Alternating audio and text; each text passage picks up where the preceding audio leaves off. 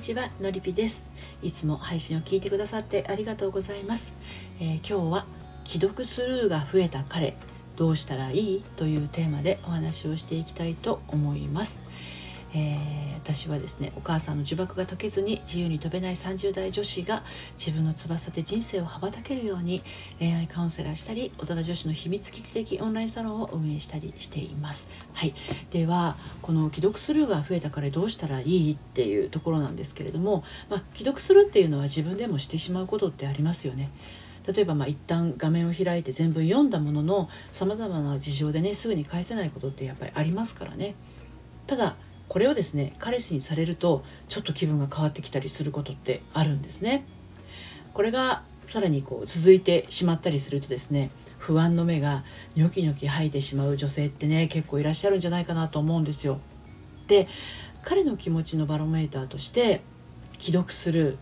未読するをはじめとする、まあ、そういうスルーという行為をねあの想像を張り巡らせて自分勝手にねこう推し量ってしまうとちょっとねそれ危険だったりするんですよ。それをね今日はねお伝えしたいと思っています。はい、でもしかすると男性のそれと女性のそれつまり LINE などのコミュニケーションツールの使い方や意図が根本的に異なっているっていうこともですねまあまああるからなんですね。はい、ということで今日も3つに分けてお話をしていきたいと思います。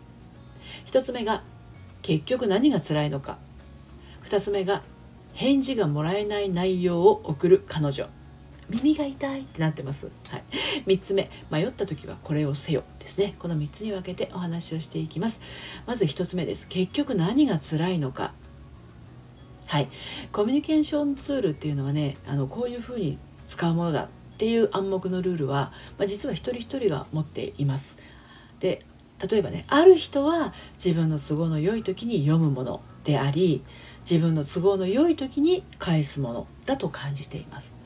で別のある人は読んだということが分かることつまり既読の状態こそ読んだという返事だと感じていたりします。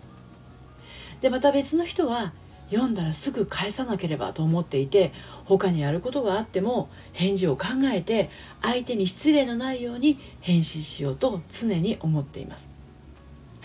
あれあれ何だったっけ？私どうだったっけ？って分かんなくなっちゃった方はですねこちらの内容については私の公式サイトのコラムでも読むセラピーとして綴っていますので読んでみたい方は後でね概要欄の方から読みに行ってみてください。はい、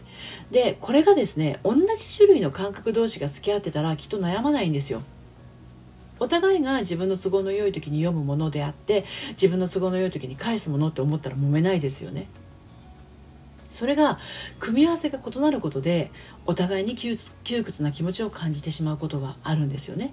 例えば一方は読んだらすぐ返さなければと思っていて他にやることがあっても返事を考えて相手に失礼のないように返すタイプで一方はあの自分の都合の良い時に読むものであって自分の都合の良い時に返すものって思ってたらもう絶対これ片方がねあの何よってなってもう片方は面倒くせえなってなったりするわけじゃないですかね。だけどねこれねどっちが悪いって問題でもないんですよ。お互いの感覚が違うっていうことだけだからね。はい。でとある相談サイトで彼の既読スルーが増えてしまったっていうご相談があったんですね。でそれが増えるにつれてですねもうだんだん気にせずにはいられなくなっちゃったっていうことなんです彼女さんの方がね。でこの方はですねどんどん LINE を送ったりせずに彼からの LINE が例えばあの別の話題だったとしてもですね何らかの返事があるまではあの彼女さんからは送らずに我慢していたそうなんですね。で待った挙句にやってきた別の話題の彼からの LINE に返事したりしているうちにまた彼の既読するが始まるわけなんですね。でこの彼女さんはですね LINE に関して男性は、ま LINE を連絡手段に使って女性は雑談ツールとして使うっていうこともちょっとねある程度分かった上なんですよね。うん、ただあのこの方の彼はですねこの彼女さんと一緒にいる時でも友達とこまめに LINE をしていて男性でも男性だったとしても雑談ツールとして使っていることを見てるんです。はいでこの彼女さんはですね自分のことを黙っておけない性格っていうふうに自覚してらっしゃるんでもう毎日のように既読スルーされることがね嫌だっていうことを彼に伝えようと思ってるんだけど次の3つのどれを使えるか伝えるか悩んでいました。はい。1つ目がですね仕事が忙しいなら無理に LINE しなくてもいいよ。どうですか？自分事としてね。自分がこの彼女さんの状況だったらどういうふうに伝えるかも。ちょっと意識しながら聞いてみてくださいね。この彼女さんは黙っておけない性格だから次の3つのどれかをあの彼に言おうと思ってるんですけどその1つ目が仕事が忙しいなら無理に LINE しなくていいよ。ですね。で2つ目が最近既読スルーが多いけど LINE はあんまりしない方がいいのかな。どうですか？3つ目が既読スルーされるのが辛い。はい。まあこの3つのどれかを伝えるかと悩みながらもですねこういうこと言わない方がいいのかなとも悩んでいます。まあ、いつか返事は来るんだしもっとどっしり構えてたらいいのかなとも思うっていうことなんですよね。皆さんどうでしょうか？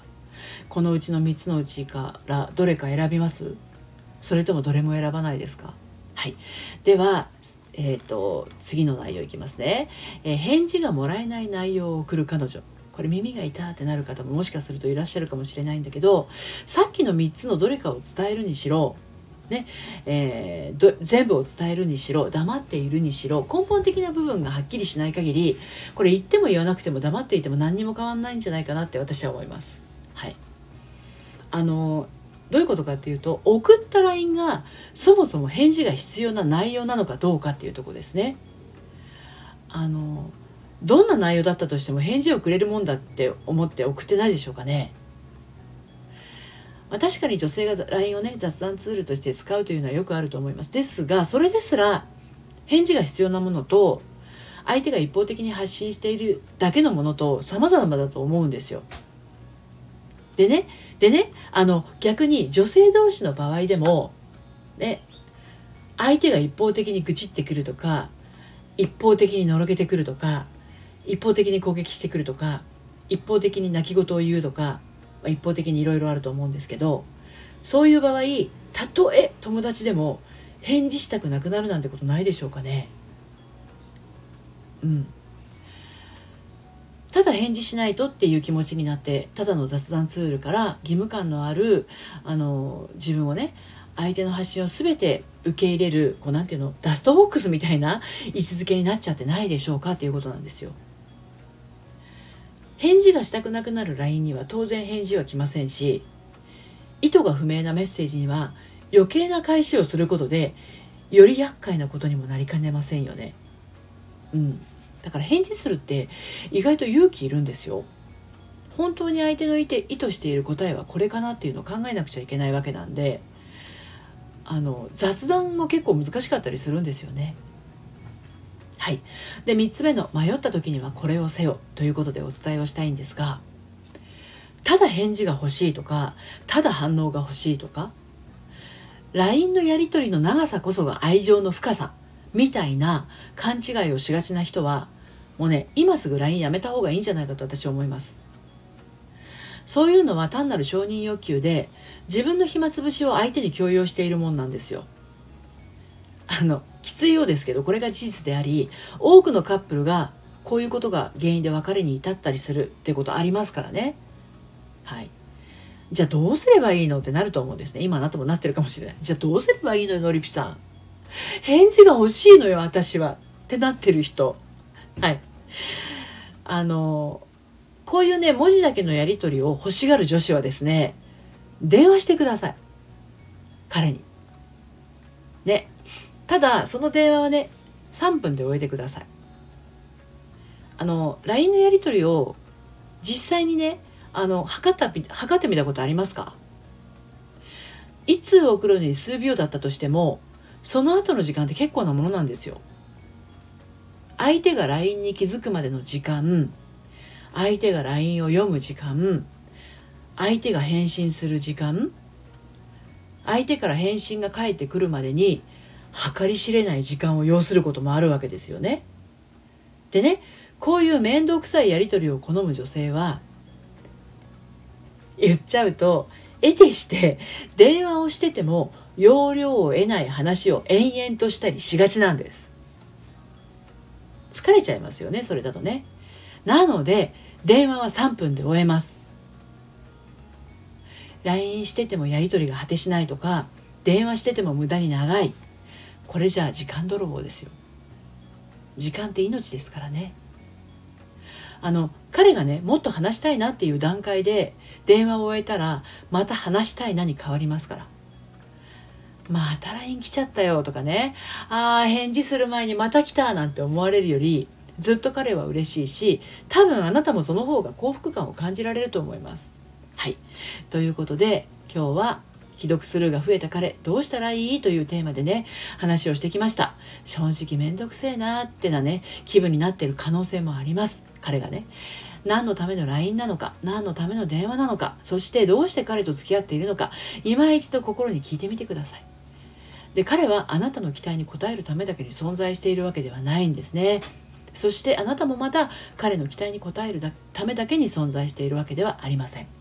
出口が見つからない。あなたはご相談してみてください。はい。そしてですねあの一人じゃなかなかちょっとわかんないなとか一緒にこういうの頑張る仲間が欲しいなっていう方はですねあの無料のお茶会とか無料の講座をやっている心の遊びはオンラインサロンの方に、えー、遊びに来てください。こちらは30代からの大人向け女子のですね大人女子向けの秘密基地になっています、えー、入ってみたいなっていうあなたは概要欄からご参加ください。最後まで聞いていただいてありがとうございました。それではまた。さようなら。